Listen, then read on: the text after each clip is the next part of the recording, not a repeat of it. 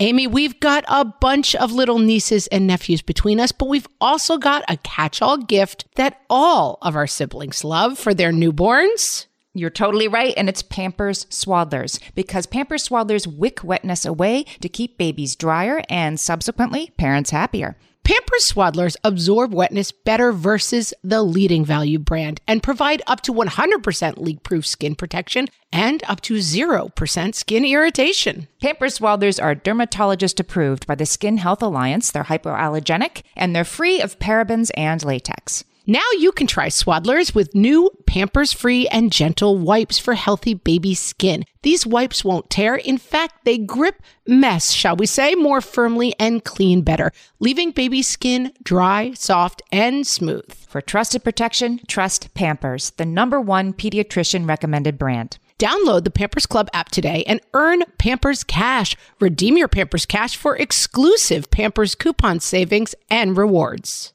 Only redeemable via Pampers Club. Pampers Cash has no cash value.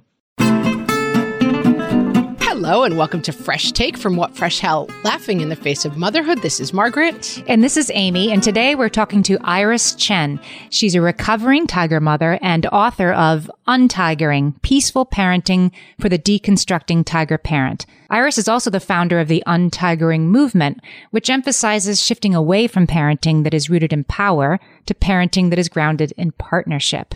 Iris spent over a decade living and raising her kids in China, but now resides with her husband and two sons in California. Welcome, Iris. Thank you for having me. So tell us a little bit about your story because you're an American born Chinese person who ended up with Chinese born American kids. It's an interesting story.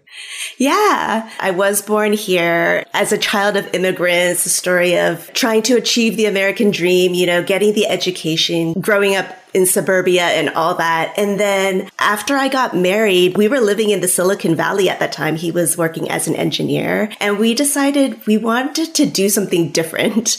And so we uprooted ourselves. We went to China. We said we were going to give it a year. You know, we were still young. We're like wanting to have some adventure. We're going to give it a year, see how it goes. And then we ended up staying for 16. It had never been my intention to necessarily like raise a child, raise children or have a family overseas, but that's just what happened. And so my children were born and raised there and we just returned to the States in 2019 and yeah, it's been quite an adjustment, but it's been a good process for us. So, having had an experience yourself of an intersectional childhood with two different traditions. We talked to Masha Rumer, who wrote the book Parenting with an Accent about the intersectionality of being a Russian mom raising American kids.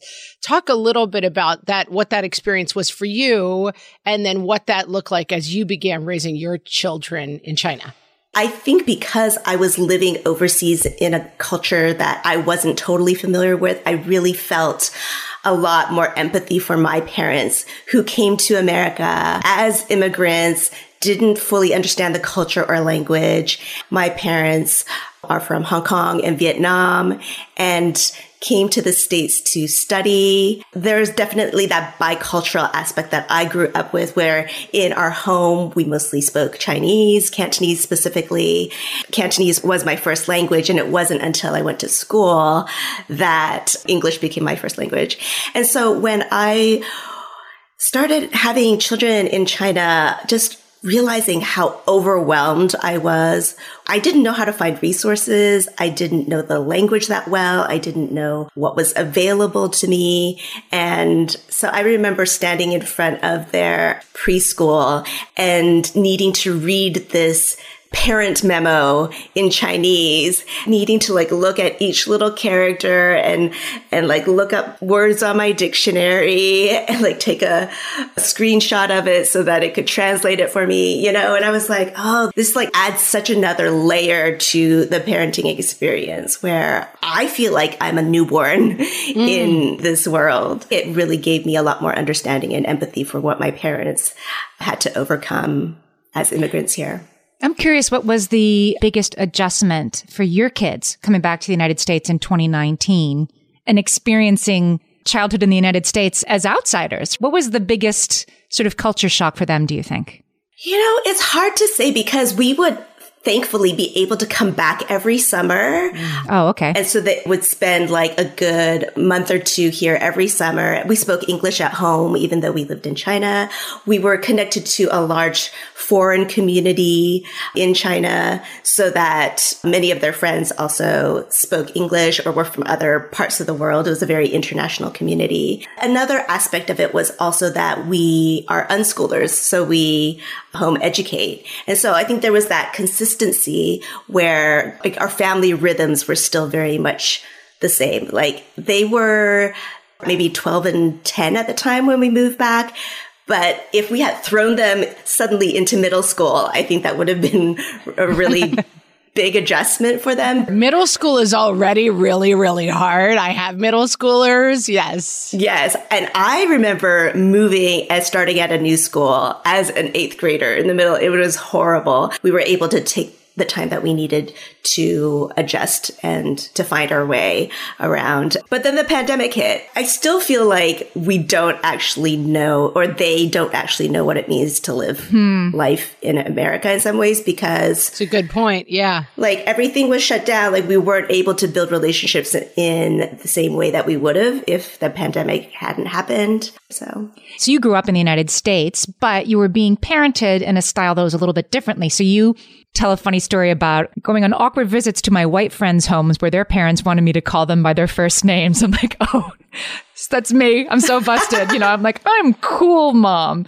And uh, tell us a little bit about that, how your parents were raising you in a way that was sort of out of the main of the kids around you growing up in the States. I don't know if you watch Turning Red, mm-hmm. the Pixar movie. Yeah. Yeah. So it's sort of similar in that like the family culture is still very rooted in their home culture of, you know, Chinese Asian culture. There's, you know, a hierarchy. There's foods that you eat. There's language. There's ways that you communicate. And those are really different from the outside world in some ways. And so like my experience being at school and, you know, doing all that was really different than what I experienced at home. And so probably similar to the character in the story is like maybe outside in the school environment, I felt more free. I felt more myself. But in the home environment, I had to sort of play this role of the obedient Chinese daughter.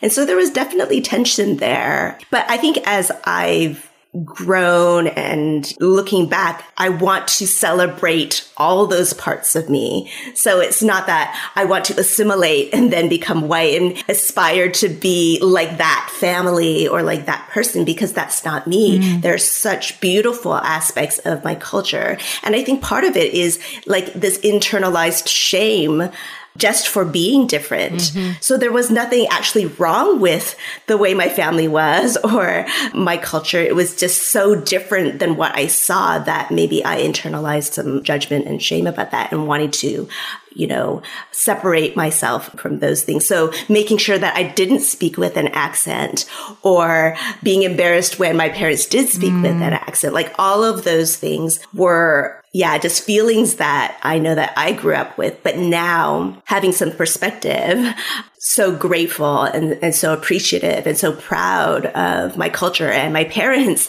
and the sacrifices that they made and the courage that they had to come to a new country and forge a new life for themselves and say that we belong here. It's such a classic immigrant child experience that as a child, often what we want is to be just like everybody else and that you have this culture and foods and language that sort of sets you apart. That journey from kind of rejecting or feeling almost some shame around those aspects of who you are. And then as you get older, really wanting to embrace those aspects and realizing the importance and the richness of that heritage.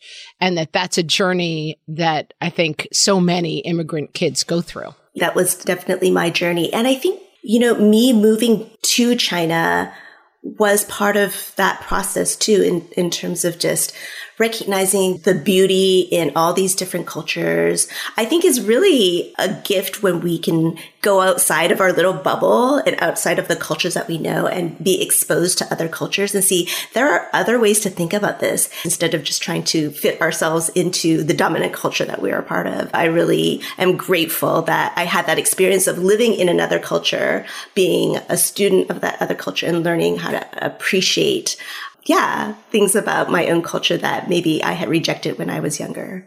We're talking to Iris Chen. She is the author of Untigering, and we're going to find out more about what untigering is right after this. Margaret, I've got a go to baby shower gift that I give whenever there's another newborn in my life. Can you guess what it is? Amy, three guesses. First two don't count. It's Pampers Swaddlers. Exactly. Pampers Swaddlers keep baby's skin dry, happy, and healthy. Pampers Swaddlers absorb wetness better than the leading value brand and provide up to 100% leak proof skin protection and up to 0% skin irritation. Pampers Swaddlers are dermatologist approved by the Skin Health Alliance, hypoallergenic, and free of parabens and latex. Try Swaddlers with new Pampers Free and Gentle wipes for healthy baby skin. These wipes are five times stronger, gripping mess more firmly, shall we say, and making diaper changes a breeze. For trusted protection, trust Pampers, the number one pediatrician recommended brand. Download the Pampers Club app today and earn Pampers Cash. Then redeem your Pampers Cash for exclusive Pampers coupon savings and rewards. Only redeemable via Pampers Club. Pampers Cash has no cash value. Margaret, I've been at the research again, looking into metabolic health and more importantly, metabolic flexibility, which turns out is the key to improved energy levels, better sleep, better fitness, all the things. And I found out about all this because we got a chance to try Lumen, the first handheld device that helps you manage your metabolic health. Lumen works when you breathe into it. If you do that first thing in the morning or after a workout, Lumen measures your metabolism by measuring the amount of carbon dioxide in your breath. It's science, people. That lets you see exactly what's going on in your body in real time. Then you use Lumen's app to get tailored guidance to improve your sleep, your nutrition, even stress management. If you're interested in figuring out the effects of different sorts of foods on your body, Lumen is a really cool way to see what's actually happening as your body burns fuel sources. If you want to take the next step in improving your health, go to lumen.me and use fresh to get $100 off your lumen. That is L U M E N dot M E. Lumen.me and use the code FRESH at checkout for $100 off. Thank you, Lumen, for sponsoring this episode. So, Iris, you are the creator of the untigering movement, which comes from in reaction to the tiger mother, a term that I think was coined by Amy Chua in 2011 when she wrote her book, Battle Hymn of the Tiger Mother, which most of us have heard of. Can you tell us a little bit about what tiger mother or tiger parenting is?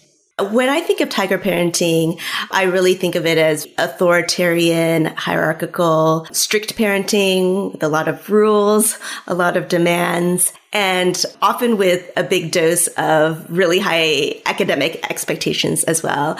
Um, expectations to perform well in school or in other areas. When Amy Chua wrote the book, she called it quote unquote Chinese parenting. You know, it's the type of parenting that she grew up with, but she also expanded it and said it doesn't, it's not just exclusive to, you know, Chinese people. It is often, I think, more of an immigrant mindset, in fact.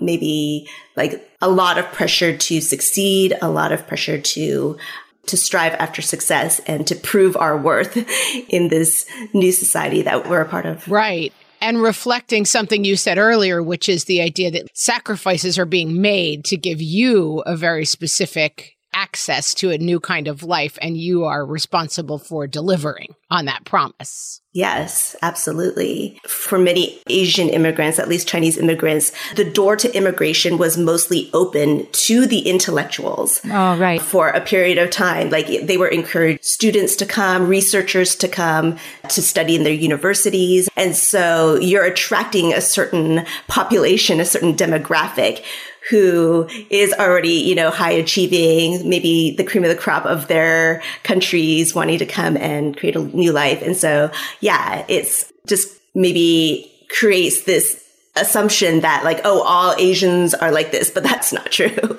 it's, but maybe perhaps those that immigrate like a large majority of those who immigrate have that type of energy, that tiger parenting energy. And what about Chinese parents in China who aren't immigrants? Do you think that that sort of tiger parenting emphasizing achievement.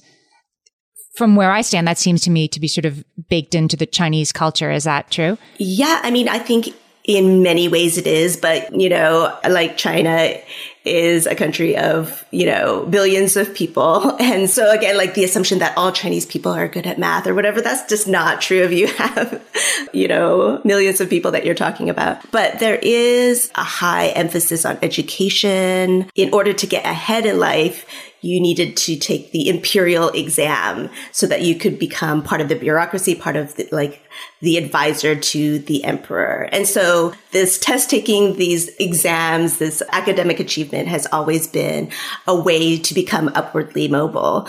There is that baked into the culture. But I also really see it as a trauma response. A lot of the ways that we parent even if it seems like it's part of our culture, are because there's like generations of trauma that haven't been addressed. And so people are just acting out of their fears, out of their anxieties, out of their wounds. And so when I think of tiger parenting, I really feel like it's fear based. People are not really seen as human beings. They're just seen as commodities or as like workers in China because of the population, because there is such a sense of competition they feel like they have to push their kids. If they don't, their kids are going to fall through the cracks and they can't make a living. They can't survive. You need to keep up and you need to be the best of the best. Otherwise, the kid next door is going to take that job, you know? Right, right. There's only so many spots. Yeah, that scarcity mindset, that com- mm-hmm. competition. And so I feel a lot of compassion for that mindset. It's not just like, well, stop doing that. It's just the way the society is set up. Even for us in the States, we don't have safety nets in a lot of ways. And so we feel like we need to look out for ourselves. We need to take care of our business and make sure that it can succeed so that they don't fall through the cracks. It's not just like we need to change our attitudes and the way we relate to our kids, but also social ways that we can, you know, create change so that there is more safety and more support in our communities and in our societies. When the Battle Hymn of Tiger Mother came out, it really tapped into this thing that I think a lot of moms look for in parenting books, which is you can have a kid who goes to Harvard and becomes a doctor and plays concert piano and eats everything they're served. So there were a lot of quote unquote positives that were projected from that story and that mindset. But you outline some of the harms that you see as coming from tiger parenting. So can you walk us through some of those? Ultimately, like for me, when it comes down to it, our child wants to know that they are loved, unconditionally loved. And I think what tiger parenting can do is it communicates to our child that they are only loved, worthy, accepted, affirmed if they achieve, if they are the best, if they perform well. Among a lot of Asian American youth, there's a lot of mental health issues because of this pressure that they feel to put on this face, to perform, to overachieve, to be that model minority, whatever it is, at this pressure. And there isn't a sense of, I am unconditionally loved. I am worthy. I can be vulnerable. I can make mistakes. I can have feelings. I can struggle. There isn't the freedom to be human. When you talk about the tiger parent or the tiger cub, it's like, oh, they're sort of superhuman. They are high achievers. They they excel. They go to the best schools. They get the best jobs. Blah blah blah. How do they actually feel about themselves inside? And are they struggling or do they feel like they can't even show that they're struggling? Part of untigering for me is how can I allow myself to be fully human? How can I allow my child allow is a weird word, but how can I make space for my child to be fully human too so that it's not all about their performance or their behavior or all the surface stuff what's going on on the outside if they were a B student or if they went to the community college, would I still love them? Would I still care for them? Would I still support them? Would I still be proud of them? And I hope that they would know that I do. But that's not often the message that is communicated when we overemphasize academics or overemphasize these achievements. Can you tell us about the turning point in your own parenting journey where you decided like, hmm, I think I might need to kind of turn this around and move from tigering to untigering? How did that happen for you? It was definitely a process, but one story that I keep on telling because it was very much like an aha moment, a turning point for me was when I went to a parenting workshop. The speaker was talking about brain science and about brain development and showed us pictures of brain scans, the brain of a child who is dysregulated and how it's all lit up, is overstimulated, it's going haywire, and then a picture of a brain scan where the child was calm and able to regulate. And then just explaining how when we react to our child with anger, with yelling, with more demands, with punishment, their brain goes even more haywire. It's like they are unable to calm down. But if we are able to regulate with them, just help calm their bodies and brains down, then they are so much more able to learn and listen, think more rationally, develop those skills. That was really important for me to learn because I think I had been really viewing their behavior from a very judgmental perspective where it's just like I was just deciding whether or not this behavior was good or bad. And if it was bad, then they got punished. And I wasn't really recognizing what was going on underneath in their bodies, mm-hmm. in their brains. And so this just gave me so much more compassion to realize that my children needed my help. they needed my help to calm down. They didn't need me to discipline them, quote unquote, through my consequences or punishments or whatever it was. They really, at least first needed me to help calm them down and t- to be a presence instead of to be something that they feared.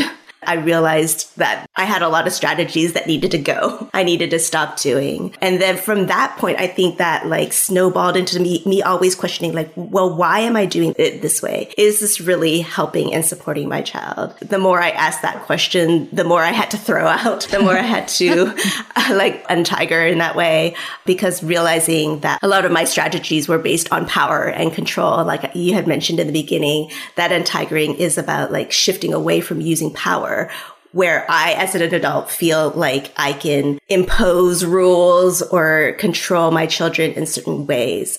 But that type of relationship never feels good, right? Like if we're in any type of relationship where somebody else holds all the power and forces us, coerces us to do things, that never feels good, right? And so how to learn to be more in partnership with my child, again, to see them as a full human being and how to negotiate all our different needs as partners in that relationship. I want to dig a little bit more into what this peaceful parenting and untigering looks like after this break. We're talking to Iris Chen. Amy, you know me well enough to know that my daily power breakfast is toast with peanut butter on top. Toast with peanut butter. It's also, by the way, one of my favorite power breakfasts. So we agree on that thing. We were recently together and we shared some toast with peanut butter. And I'm going to tell you, we used Hero bread. It adds even more protein and fiber to that combo without adding any more sugar. Hero Bread has remade the carby, empty calorie bread products into versions that include no net carbs,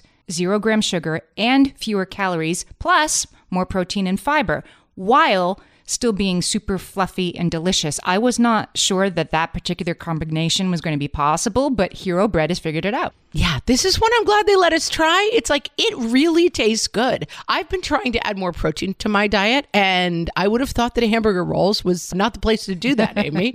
but all of Hero Bread's products, from rolls to tortillas to croissants, we please, offer protein and fiber, zero to one grams of net carbs, and zero grams of sugar. Start your Hero Bread bundle on their website and get 10% off your order. Go to hero.co and use the code motherhood at checkout. I like this bread, people. It's H E R O dot C O and code motherhood for 10% off your order of Hero Bread. Feel like you're the martyr in your family? You're not alone. Hey, this is Joanne and Brie, and we're from the No Guilt Mom podcast. Brie, we talk to a lot of moms. Yeah, we sure do. And if you're a mom who has a to-do list that is so massive that you get overwhelmed and you shut down, or if you fall into the habit of doing everything for everyone and don't know how to change it, we can help you become a no guilt mom. We're going to take you from family martyr to family model. That's role model, so that you role model the behavior that you want to see out of your kids. You're going to go from being tired and overwhelmed to energized and guilt free. Every week, you'll get actionable strategies that you can implement right away from the experts that we interview and from us. We also have a whole lot of fun, so check out the No Guilt Mom podcast everywhere you listen to your favorite shows. So we have established the problems with tigering. We understand what's not working there. This pivot for you towards peaceful parenting. What does that look like? What is peaceful parenting? What are the basics of it? There are a lot of different terms that people use. They call it respectful parenting, conscious parenting, mindful parenting, positive parenting. The reason why I used peaceful is because I think of it as like peacemaking. It's not like a static, peaceful, we're all like, ah, you know. Darn, it's not. 24 hour a day Zen, just like, ah, we're all in harmony all the time. Right. No, definitely not that. Again, that's not embracing our full humanity, right? We're messy people, messy, complicated people. When I think of peaceful parenting, I think of making peace. We consciously are just respecting each other again as full human beings and how can we learn to live in harmony with each other? So that means that i have needs too as a parent. So it's not just like bending over backwards for my children all the time. That doesn't create peace for me.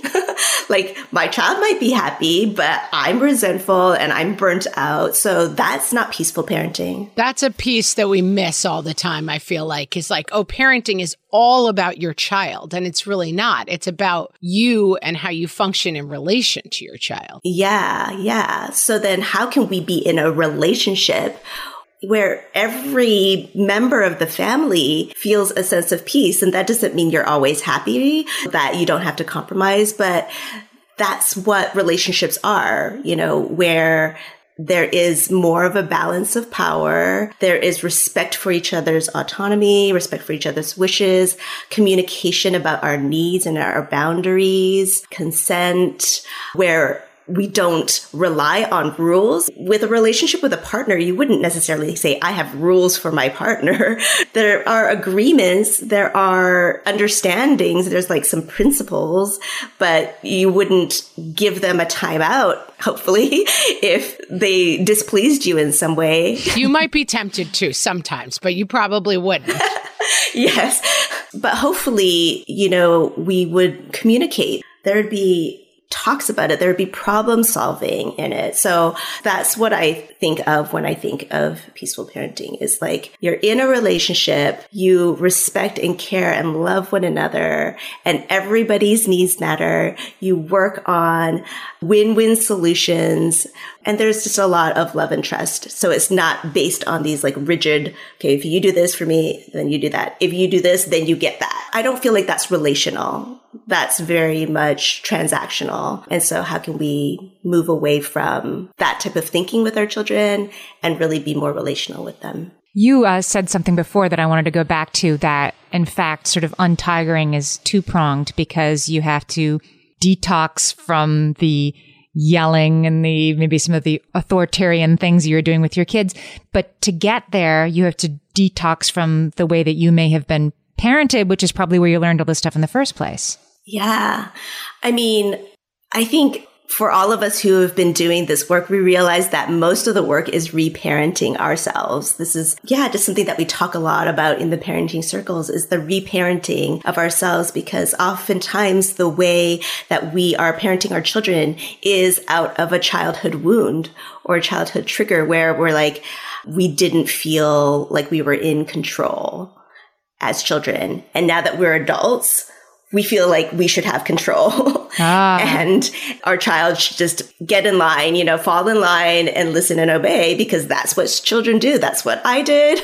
And now it's your turn to do it. Or there's like reactions that we have, anger that we have when our child spills their juice or whatever. So what is it about that experience that is causing this anger instead of just like, oh, it's okay. You know, let's just clean it up. Like, what is it bringing up for us? Maybe we were punished when we were younger for making mistakes. So it wasn't safe to make mistakes. And we're just continuing those patterns. So much of it is, yeah, for us as parents to begin to process and to dig deeper into what our triggers are, what our wounds are, like how can we reparent ourselves in love and safety so that we feel more calm and able to parent our children in love and safety. And that's something we've talked about both with uh, immigrant parents and parents who dealt with ACEs childhoods, adverse childhood experiences. And that is something that I think we also skip as moms sometimes. We have to actually take some time with ourselves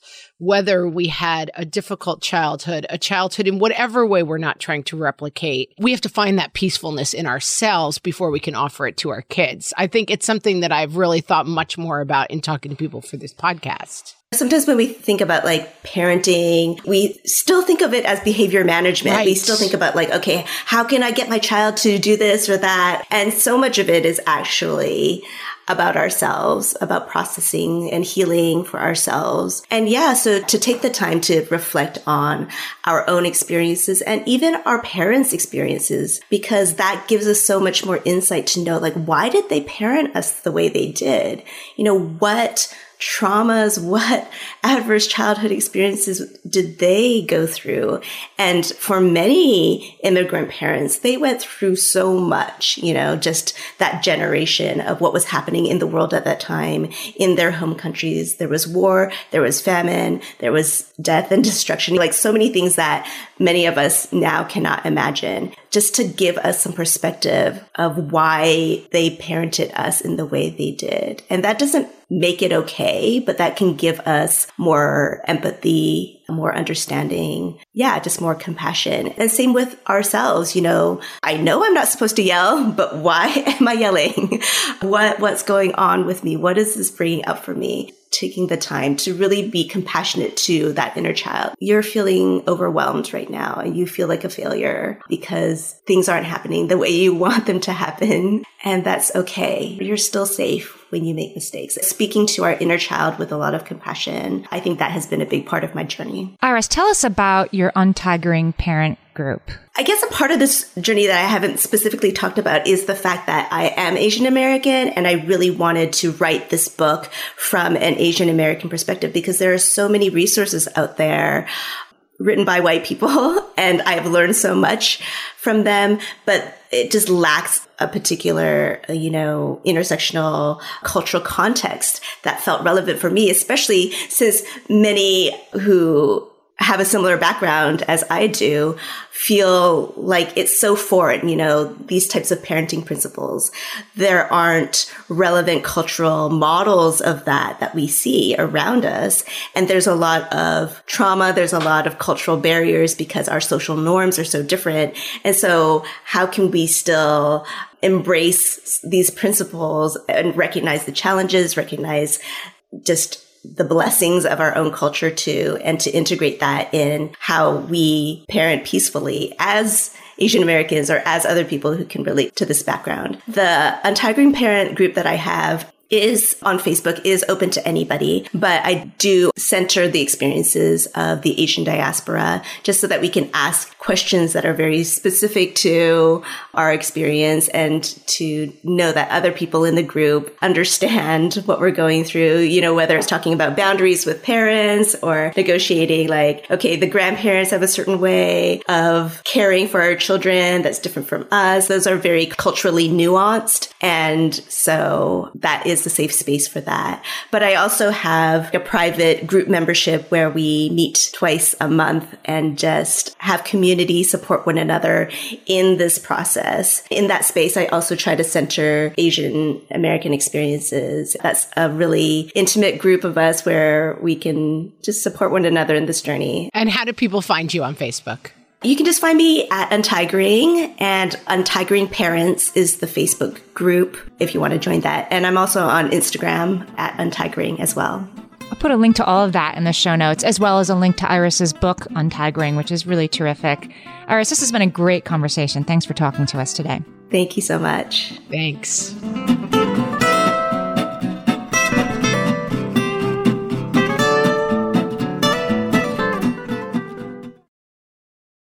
No one told us the truth about parenthood.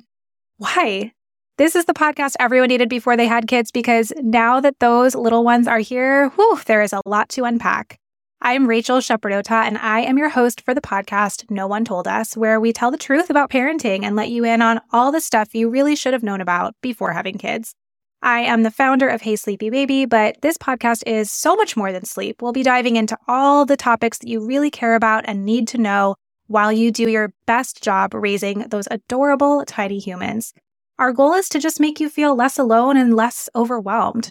There are so many things that no one tells us before becoming a parent, and I think that we should really pull back the curtain on becoming a first time or second time mom or dad to share the good, the bad, and the ugly.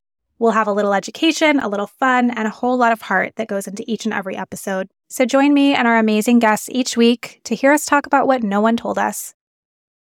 Are you overwhelmed by the things that get in the way of you doing what you want to do? Are you looking for ways to simplify life to better align with your values?